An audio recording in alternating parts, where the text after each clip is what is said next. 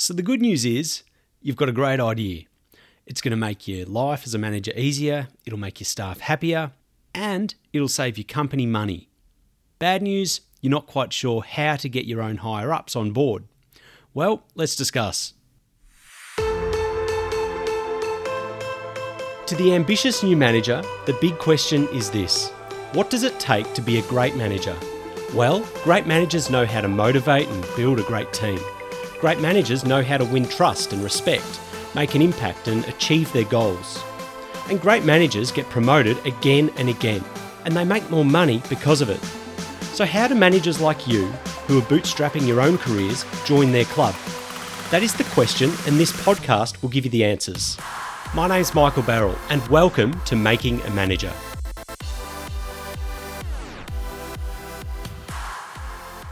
Welcome, thanks for spending some of your time with me today.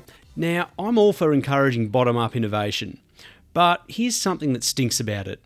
More than half of employees are not comfortable raising issues with their boss, and even more, actually withhold their ideas due to being afraid of speaking up. Then, when we do have the nerve to speak up, less than 25% of our ideas lead to actual change. Now, warning this episode isn't about how to have the confidence to speak up. That's for another day. This episode is about knowing how to frame your idea in a way that maximizes the chances of your own higher ups accepting it and acting on it, even if your own boss is the most well known Grinch across your company. First up, research shows that people, including those in your own management structure, are more open to new ideas than you probably think. The key lies in framing the idea effectively. This means getting inside the head of your own chain of command so that you might have a decent chance of stacking the deck in your favour. One way is to identify the insecurities that your boss might have. Here's what most people do when they ponder bringing something up with their boss, their first point of concern will usually centre on how it will reflect on them personally. They might think whether bringing the idea up might portray them as a fault finder, a nitpicker, or a complainer. Less often do people concern themselves with their boss's personality and character, and how the idea might make their boss feel. Here's the reality just like it is for you as a manager, it's likely the same for your own boss. Being in charge comes with certain expectations. Managers are sort of expected to be properly informed of what's happening and to also know what to do most of the time. And what can those expectations do to a manager? Well, it can make one feel pretty insecure. And the result of that insecurity? Well, it generally leaves a manager feeling less open to ideas from their subordinates, like you. And you might be thinking to yourself that you or your boss isn't insecure, which might well be the case, but that wouldn't be the norm. Study after study shows us that despite many leaders, from middle management to senior executive, being proficient and skillful, many lack the internal confidence in their own abilities to lead. And when that lack of internal confidence from a manager is coupled with a well of new ideas from their subordinates, well, the result is that not only are those managers and leaders less likely to solicit advice or ideas from their subordinates, but they're also less likely to act on that advice or idea once it's been received.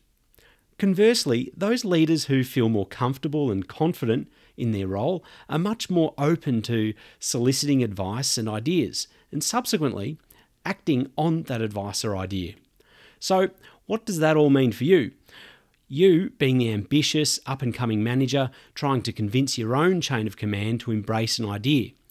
Well, it means that you'll have a better chance of getting your idea up and running if you can propose it in a way that makes your higher ups feel more comfortable and confident. And according to Professor Ethan Burris, Director of the Center for Leadership and Ethics at the McCombs School of Business at the University of Texas at Austin, here is exactly how you do it. Firstly, do a little background work.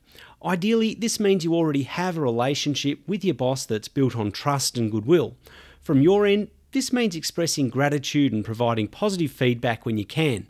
And FYI, showing gratitude and delivering positive feedback, it needs to be genuine and it needs to be done long before you actually pitch your idea.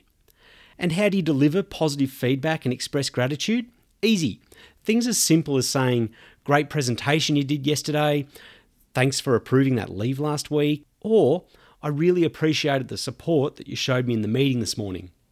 As research by Adam Grant suggests, managers usually pay close attention to whether their subordinates tend to help themselves or help others. So, if you routinely support your peers, then you are sending signals to your own higher ups that suggestions put forward by you are designed to enhance your company's and your boss's standing, not just yours. Okay, so that's some of the background work that you can do before you pitch your idea. But what about the actual pitch? Well, first of all, do your pitch to your boss in private, not publicly, surrounded by all your peers. To drive this point home, you should know that managers feel 30% less threatened when subordinates speak to them one on one than when suggestions are made in front of their peers. That's according to the Rotterdam School of Management. Lastly, try and make an effort to link your suggestion or idea with your company's goals or policy objectives. In this sense, mentioning your boss's previous communication can be really helpful here. For example, you might say something like, You've previously talked about the need for a better focus on X. Well, here's my idea to increase that. Or, I was thinking back to what you said in last week's meeting about the need to shift our reliance on Y.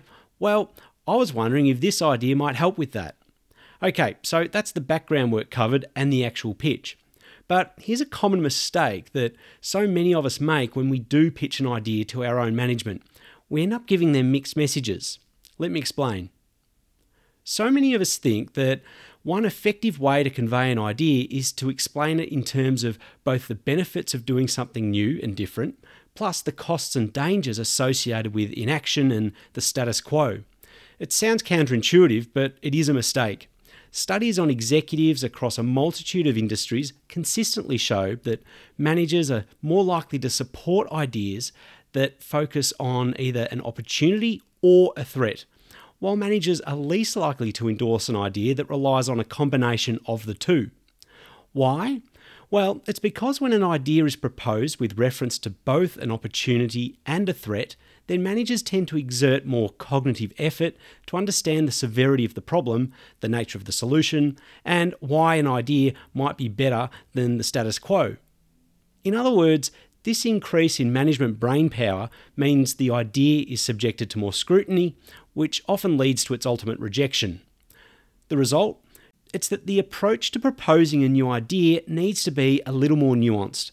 Ideas and proposals that use the frame of threat or opportunity are more likely to be endorsed than those that use both. So here's what you can do decide which frame to use, opportunity or threat, and focus only on that frame. Here's how. Prof. Burris's research suggests that subordinates should first determine whether their boss is either promotion focused, that means that they focus on the aspirations, ideals, the future, and playing to win, or if they're prevention focused. And that means that they're more likely to be preoccupied with staying vigilant, managing downsides, and playing not to lose. And then framing ideas and proposals accordingly. Here's an example. You might have a boss that prefers to know that ideas present exciting opportunities for growth with lots of upside. This boss is likely to be promotion focused and will usually respond better to ideas that focus on the opportunities instead of threats. On the other hand, you might have a boss who always wants to know how certain changes or ideas will help the team avoid certain problems, loss, or setbacks.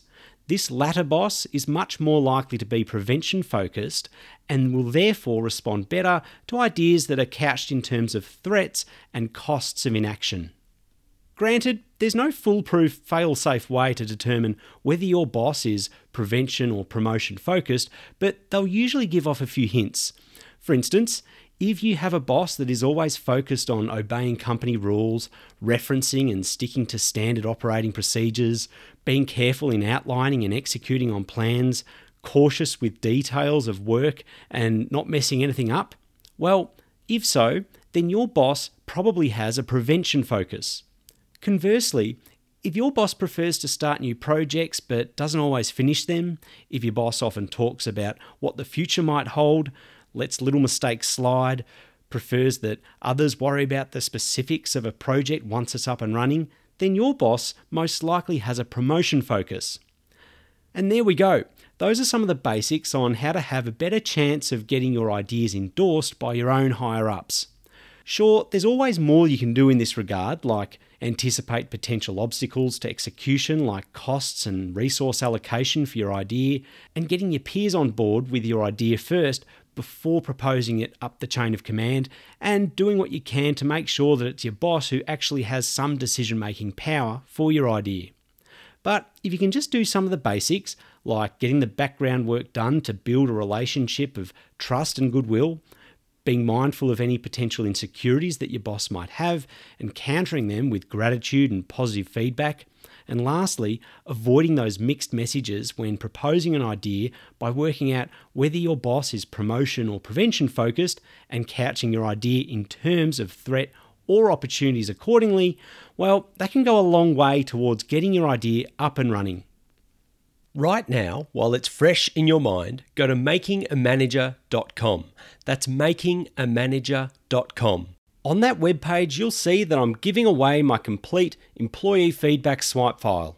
No, this isn't some kind of clearance of old stuff that's no good. This is a swag of full fledged, really helpful, evidence based rules and tactics built specifically for managers like you who want to become more persuasive and effective at giving feedback and having difficult conversations with your employees. Download and copy these plug and play templates in the order that I deliver them to you, and I sincerely believe that if you implement what I share with you, then this year will be fantastic. Again, it's completely free. There are no tricks to this offer, by the way. Go to makingamanager.com and get it while the getting's good. And that's a wrap. Now go on, get out there and kick some ass, stay awesome, and thanks for listening.